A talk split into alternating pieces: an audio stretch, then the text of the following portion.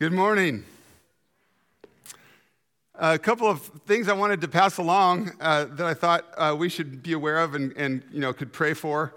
Uh, first of all, Pastor Ed is not with us this morning because Pastor Ed is over at Bridgeport Community Chapel. Um, you may or may not know that there's a church out there toward Falls City called Bridgeport Community Chapel where his brother, Pastor Ed's brother, Ron, has been pastor for almost thirty-nine years. And today is his last Sunday.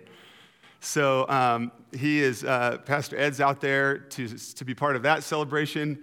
And uh, just thought it was a good opportunity for you to be aware, um, to pray for Pastor Ron and his wife, Mary Jo, and for that church as they go through this important transition uh, of asking God to show them what the future has in store for them. And, and for Pastor Ron and Mary Jo in this transition as well. Big changes. So. Uh, thought you would be interested in knowing that. And, you know, when I talk about Pastor Ron's thirty-nine years there, it reminds me that I often like to highlight uh, and, and let you know uh, a little bit about our staff team and their longevity. And I, and I often highlight this when I can, and I'm pretty sure I'm behind. So I'm mad at myself, disorganized. Something caused me to get behind. So when I think of Pastor Ron over there in Bridgeport, I think of Pastor Ed this last July. Pastor Ed completed thirty-seven years serving here at Faith Church, which is awesome. We're super thankful to him. So when you get a chance to be praying for him as well, or, or um, thank him for um, the way God continues to use him. And then, like I said, I, I got out of that habit, so I'm just going to catch up right now. This past August marked three years for uh, Sarah Russell, who serves in our office. We really appreciate her uh, care for our church family and keeping us organized. Um, Debbie Davies, uh, this just last month, completed sixteen years serving our church family, um, children and families. Yep, so thankful for this uh, continuing ministry and faithfulness. And then tomorrow is Pastor Matt's uh, three years serving as our pastor of worship. So we're just thankful for the staff team that God has put together, and, and uh, appreciate your continued prayers for each of them as, as they serve Jesus by serving you. Well, let's, as we get going here, I want to ask, uh, how are you, church family? How are you holding up? Um, life has has uh, has various things going on that might cause me to say, "How are you holding up?" Right? Anyone uh, would anybody willing to acknowledge they're a little tired? One way, physically, emotionally, mentally, worn down, weighted down by some of the waters we keep swimming through. Um, perhaps you've perhaps you've blown it recently and are hurting in that way, uh, hurting in, in other ways, the difficulties that life brings along. Uh, you know, I ask, how are you? How are you holding up? And, and I and I acknowledge that life is difficult. I mean, it's been part of my experience this last week, and just different areas of life, the challenges, the things that God brings along that Uh, get our attention and, and ask us to depend on him. But even more importantly than my experience this past week, as I've interacted with several of you, interacted with you via phone calls and, and or text messages or meetings or happening across you, I've, I've had conversations and exchanges where I just, I know that there are, are those of you that are hurting as well with the difficulties of life uh, and the things that this past week has brought. And so, um, It's okay. It's okay if we start there.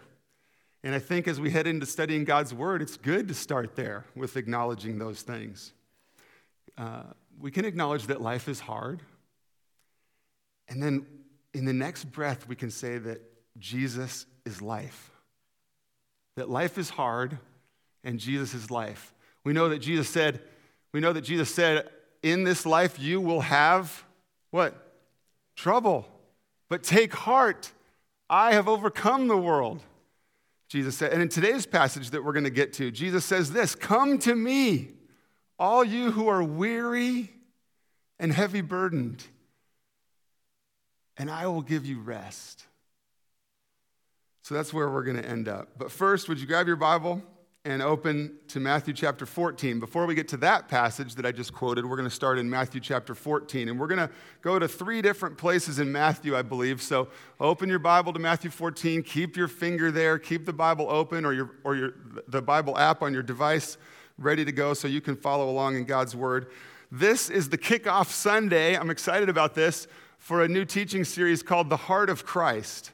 So today is is, is number one of, of, of several here for the next couple months or so, where we're going to ask God to teach us about the heart of Christ. We're going to look at a Bible passage or more, more than one passage every Sunday, and we're going to see what the Bible has to say to us about the heart of Jesus. What, what is G, who is Jesus at his core? What is he all about? And when he interacts with you and I, who are sinners and, and hurting and are suffering and, and the difficulties of life, who is Jesus at his core? How does he interact with us? What is his posture toward us? What do we need to know about the heart of Christ? That's what we're going to ask God to show us. So, Father in heaven, would you be glorified in us today? May Christ be magnified in me. May the words of my mouth and the meditations of my heart be pleasing in your sight, O Lord, my rock and my redeemer. And Father, would Christ be magnified in us, in each of us, in the Faith Church family, as we look to your word, as we look uh, to hear from you, as we open our hearts and minds to be changed by what you want to do in our lives. We pray this in Jesus' name, amen. So first, we're going to start at Matthew chapter fourteen, verse thirteen. And we're just going to do a couple of quick verses here, and then I'm going to have you turn, and we'll do a couple more quick verses. Matthew fourteen, verse thirteen. Now, when Jesus heard this, here's important context, heard what? Heard that John the Baptizer, his relative, had been killed.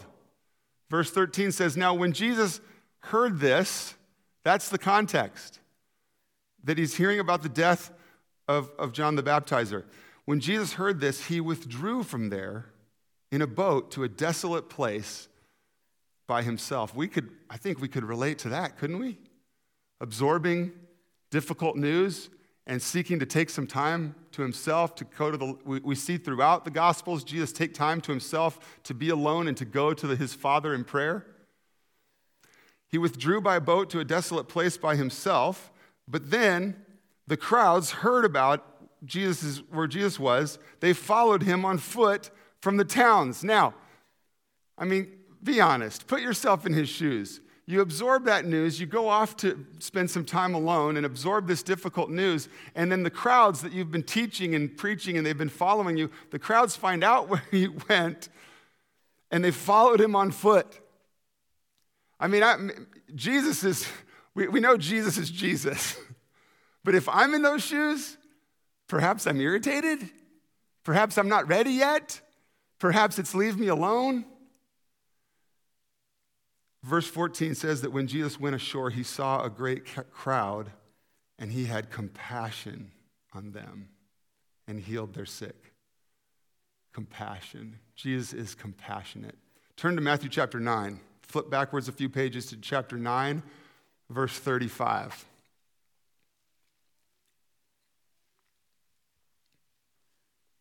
Matthew nine. Verse thirty-five, I love the sound of rustling pages. And if it's you swiping on your device, that's fine too. Keeping our finger in God's text. Matthew nine, verse thirty-five. Jesus went through all the towns and villages. He was teaching in their synagogues. He was proclaiming the good news of the kingdom of God. And he was healing every disease and sickness. And what did all that cause? All that caused a lot of commotion and attention and people to pay attention and people to follow him and want to listen to him and want to be healed by him. And so these crowds, this, this passage also speaks of crowds. The next, next sentence, when he saw the crowds, Jesus had what? Compassion on them. Jesus is compassionate because they were harassed and helpless, like sheep without a shepherd. I, I opened up this morning asking how you're holding up. I could have asked you if you're feeling harassed and helpless at times. Yes.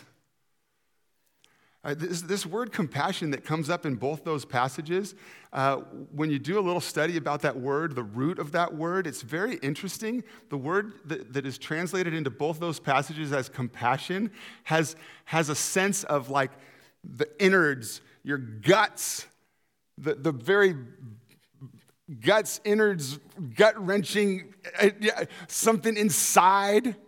See what I'm saying? And it's it's this gut, what's that? The bowels. It's what comes up naturally from Jesus, yeah. It's this gut-wrenching compassion.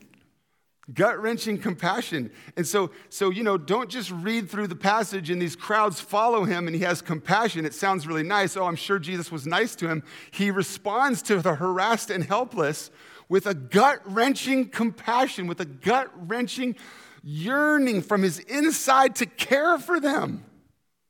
That's who Jesus is. Get that picture. And then I and I, I, I want to do this. It's tough to do this, but I want to compare that to what you or I would do naturally. And then I want to magnify Christ by considering how he would respond in these different situations. If we were to flip through the pages of the Gospels, Matthew, Mark, Luke, and John, the stories of Jesus' life in our Bible, and, and many of you are familiar with some of these and many of you are not, I encourage you to read the Gospels and get to know the life of Christ.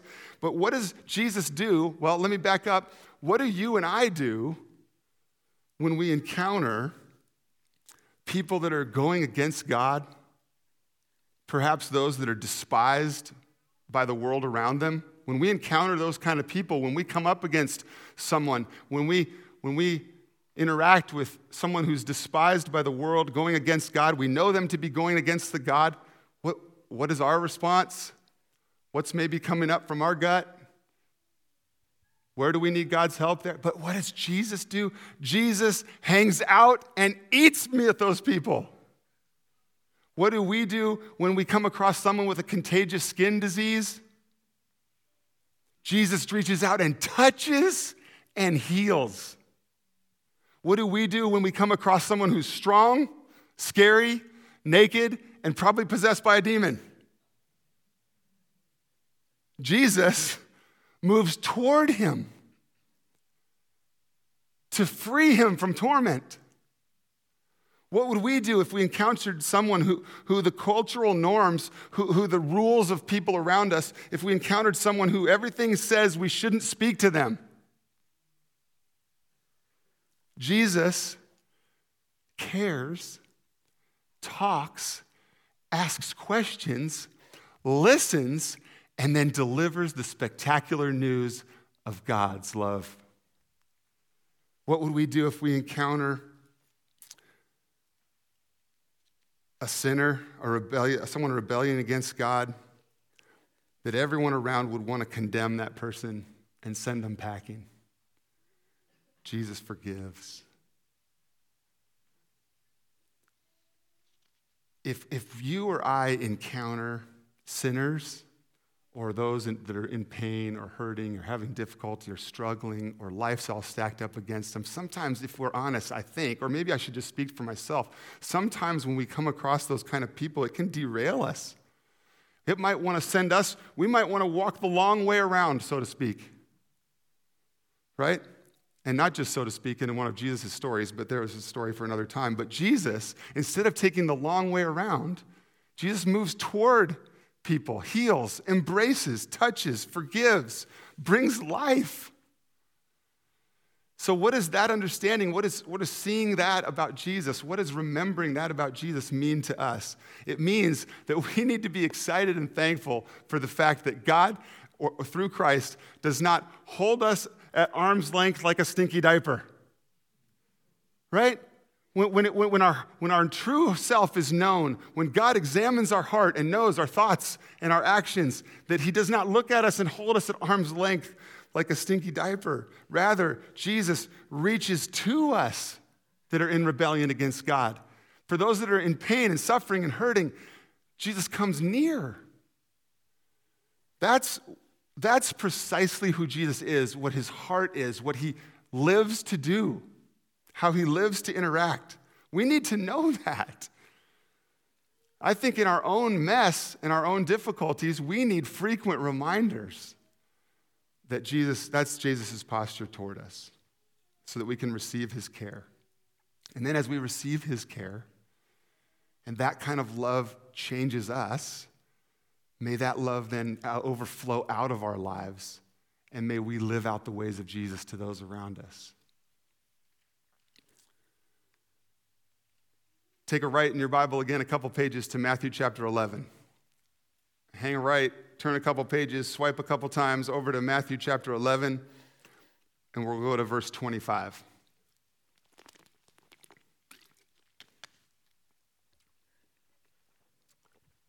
Matthew eleven, twenty-five. At that time, Jesus declared, "I thank you, Father, Lord of heaven and earth, that you have hidden these things." Hidden what things? The message of life in God's kingdom, the message of God's love, the message of new life that God is, is going to bring. I thank you that you have hidden these things from the wise and understanding and revealed them to little children. Yes, Father, for such was your gracious will. This, this strikes us as odd at first. Why would you just pray that these things be hidden? But but he's saying, he's not saying hidden so that no one will ever discover it or no one will ever find life in God. He's saying uh, hidden from the wise and understanding. The wise and understanding in the world's eyes. The, yet they, they might be wise and understanding in the world's eyes, but yet stubborn and stuck in sin. And, and to them, this good news of the kingdom may be hidden at times.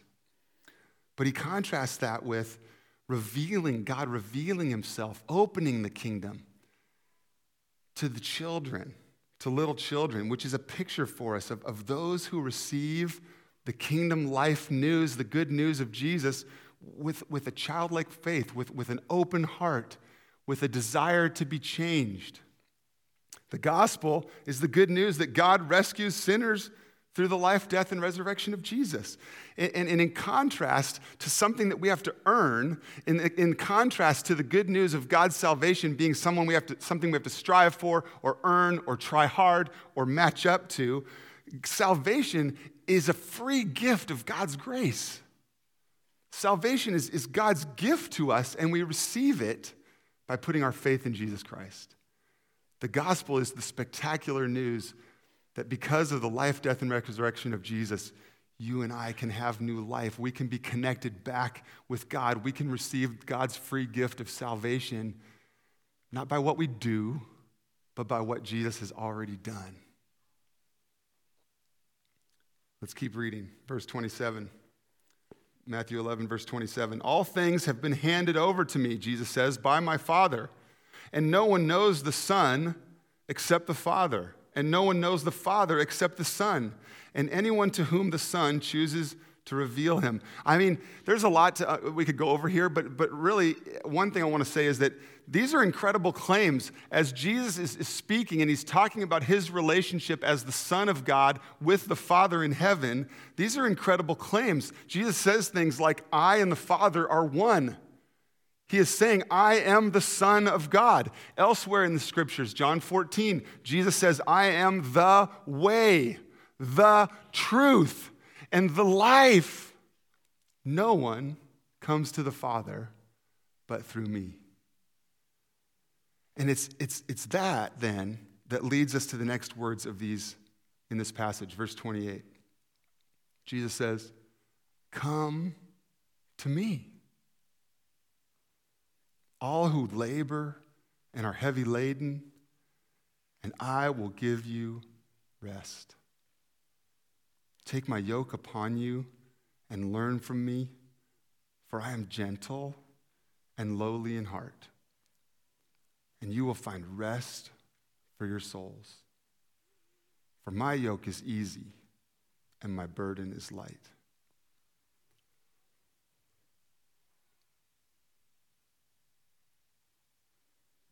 Come to me, all who labor and are heavy laden, and I will give you rest.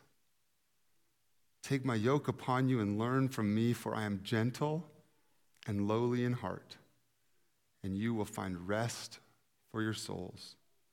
For my yoke is easy and my burden is light.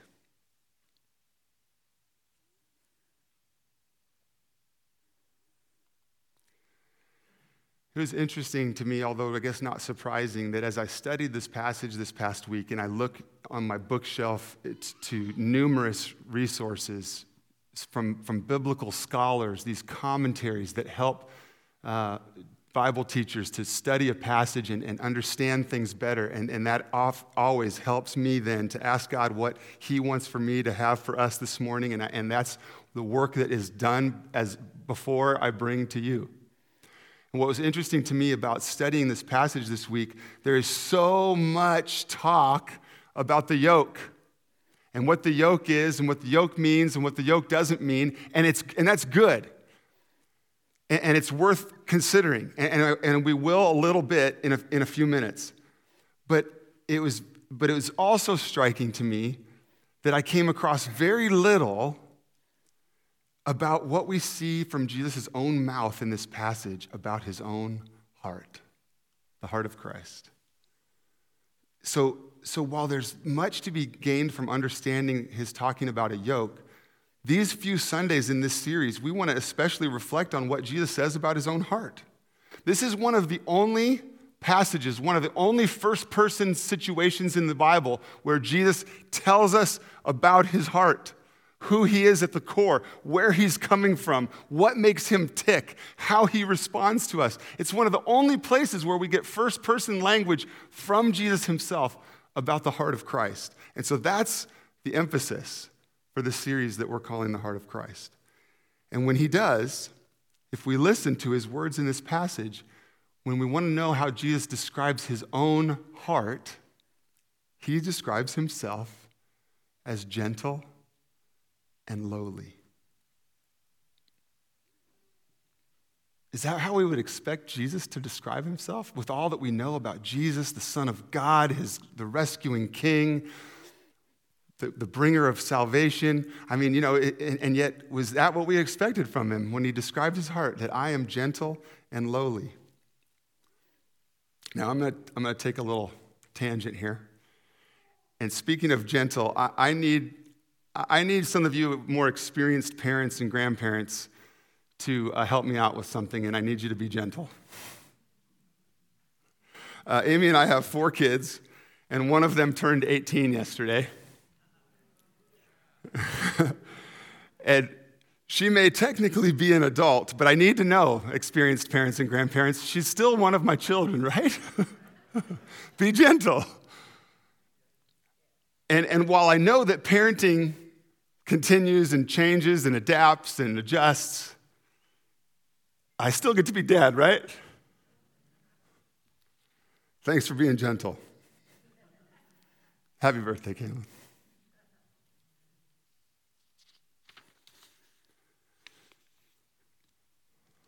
Jesus describes himself as gentle and lowly. So let's take a look at those. There are three other places in the scriptures where the same word in the original language, when Jesus says, I am gentle and lowly, that word translated gentle in the original language is only used three other times in the New Testament. And here are the places, they'll be on the screen. Matthew five in the Beatitudes, where Jesus says, blessed are the meek. That's that same word that is translated gentle of Jesus. Blessed are the meek, for they shall inherit the earth. In Matthew twenty-one, which is Matthew quoting of the prophecy of Zechariah, and we see this come to fruition in the triumphal entry of Jesus into Jerusalem before the last week of his life. Matthew twenty-one says, Jesus, your King, is coming to you, what? Humble and mounted on a donkey. There's that word humble is that same word. And then in First Peter three, Peter has encouragement for wives, and he, he urges wives to nurture the hidden person of the heart with the imperishable beauty of a what? Gentle and quiet spirit. Those are three places where that same word that Jesus uses to describe himself are used. Meek, humble, gentle. Now, this is this could be a whole topic. Now, this what I'm about to say for just a minute. It could be a whole topic on its own. It could be a whole, a whole series on it, a series or sermon on its own.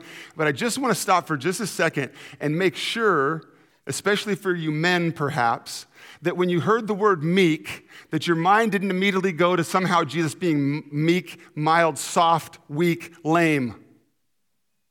Because we don't really, we're not familiar with the word meek as much. And whatever we do think of when we think of meek, we're, we maybe are not sure we want to apply it to Jesus. So I just want to say, this is this um, this is not, uh, meek does not have to mean um, weakness.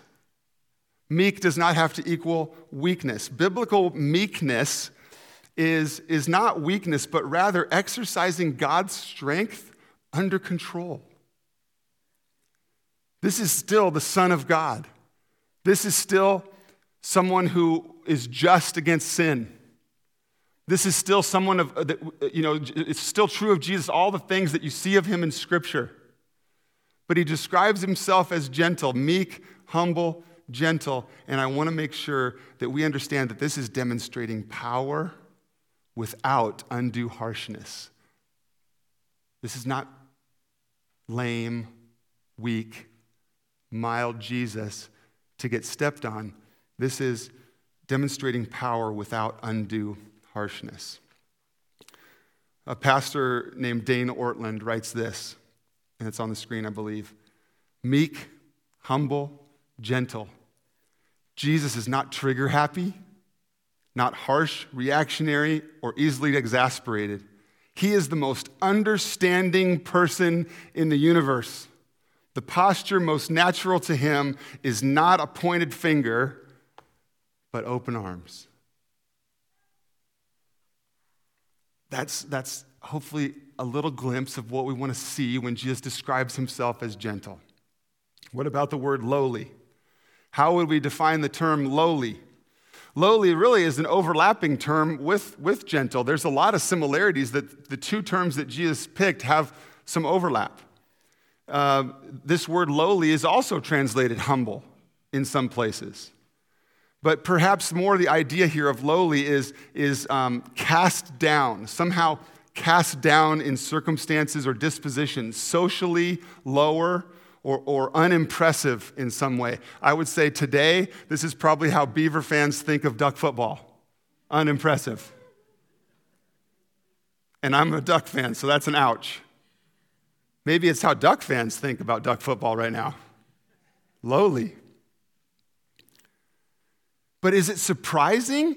Is it surprising that, that this term is applied to Jesus? It, it seems like it would be, and yet, and yet maybe it's not. After all, what do we know about Jesus? The Son of God, with God from eternity, at the right hand of the Father,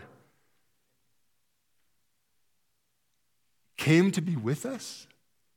The humiliation of, of, of the lowliness of taking on flesh and becoming a human man and humbling himself to be a man and humbling himself further than that, but to death on a cross. Why? So that we could have life. Jesus says, I am gentle and lowly. Dane Ortlund, same, same pastor, writes this. It's on the screen. The point in saying that Jesus is lowly is that he is accessible. That he's accessible.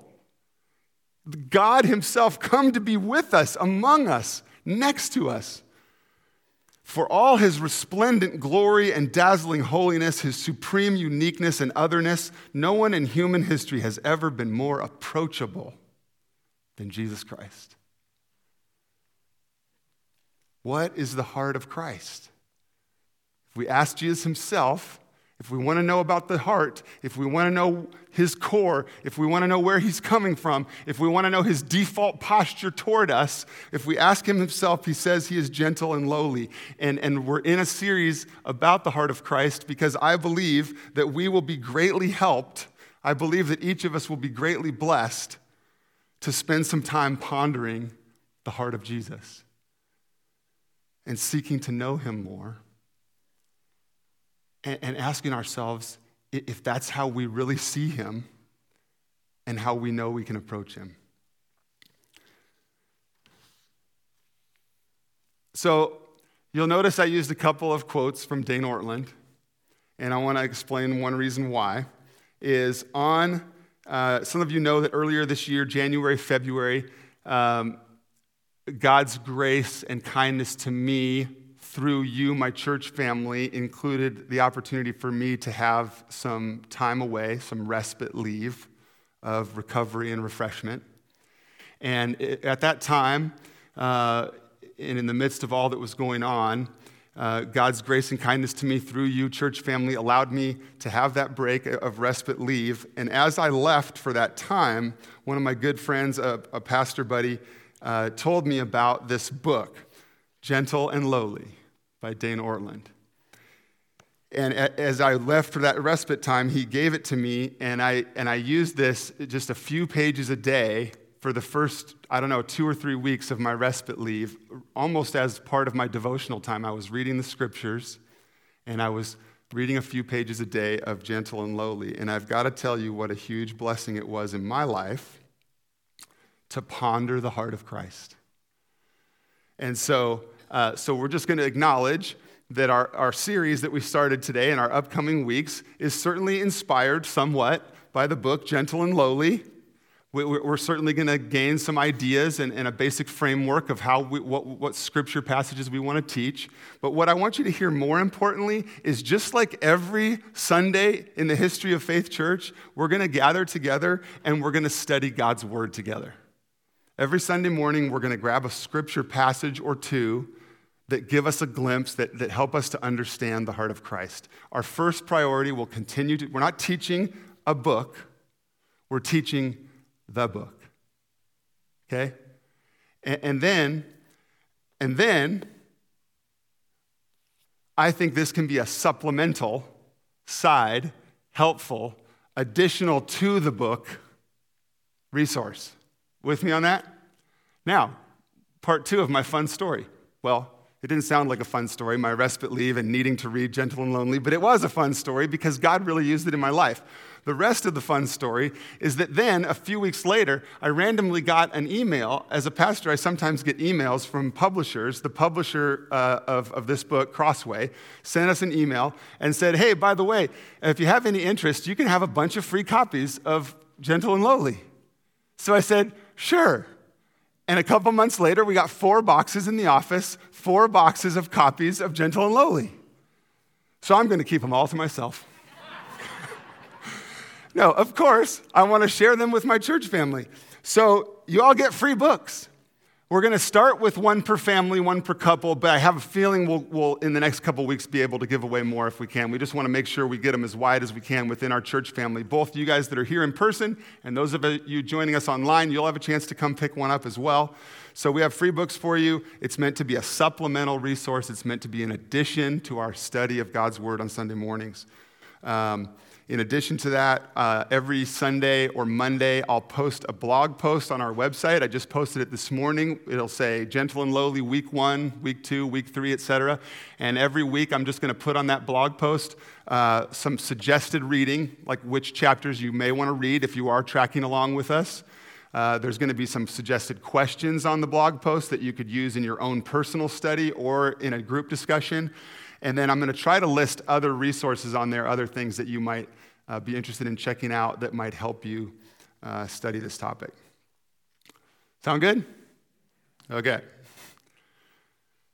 So Jesus says in our passage, "Come to me, all who labor and are heavy laden, and I will give you rest." So for those of us, church family, for those of you who are weary, burdened, harassed, and helpless, look at the words of Jesus, this tender invitation to friendship, to friendship with God and learning from Him. Come to me. The yoke of religion is burdensome. The yoke of, of religious rule keeping, the yoke, the yoke of thinking that you've got to be a certain way, do a certain thing, match up to a certain standard, perform, behave, that yoke is burdensome. But Jesus says, but, but we know we'll never match up. Our religious checklist will never be good enough to match up to the holiness of God. So Jesus' yoke, in comparison, Jesus' yoke is easy.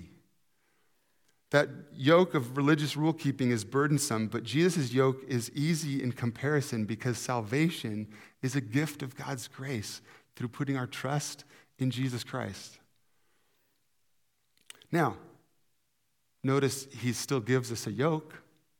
There's, there's still, there, there's, our life is not somehow now free of burden. I would love to tell you, follow Jesus and it's all good.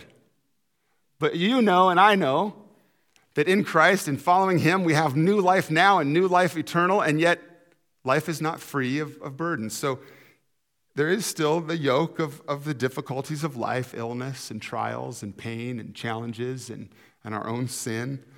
But now the, the yoke of Jesus is, is light by comparison because we have him helping us carry it.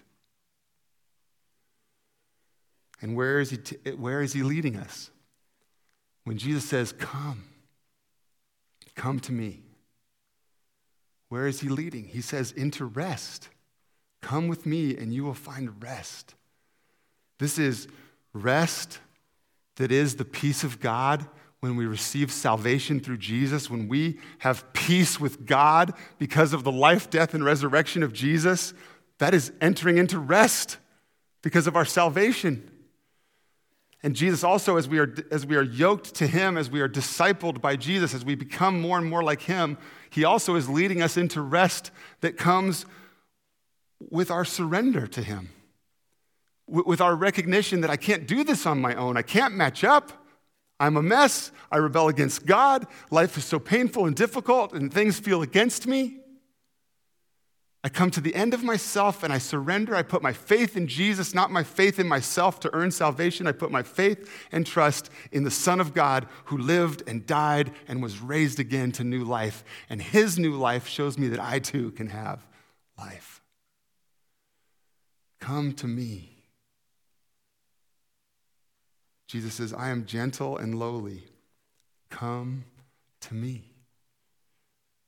So, church family, have you come to Jesus? Or will you come to Jesus for the first time or again and again and again? Father in heaven, thank you for being a God who loves. God, we thank you that you are not a God who is distant, But, but a God who comes near to us, who has come near to us through your Son, sent into the world to show us the way to you. Thank you, God, that you are a God who loves us and pursues us and doesn't leave us in our sin, but comes and rescues us out of sin and death through the life, death, and resurrection of Jesus. Father, we thank you for the example we've gotten to study today about Jesus, that Jesus is not harsh or reactionary, but gentle and lowly. Father God, thank you for the cross where our sinful rebellion against you met up with your just wrath poured out against sin, and where we were forgiven and rescued out of sin and death through Jesus' death on our behalf. And God, we're thankful for the new life that you gave Jesus in his resurrection. God, would you help each of us to set aside the burdensome yoke of religious rule keeping, of trying to match up, of thinking I need to perform. Would you help us to set aside the attitude that my salvation depends on what I do or who I appear to be? And instead, God, would you show us how to come to Jesus, to receive grace, forgiveness, and new life. Thank you for your work in us.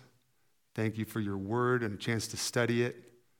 May our lives and our continued worship this morning be out of thankfulness for all you have done for us. We worship you, Jesus, and we give you our thanks. And we listen to your invitation to come.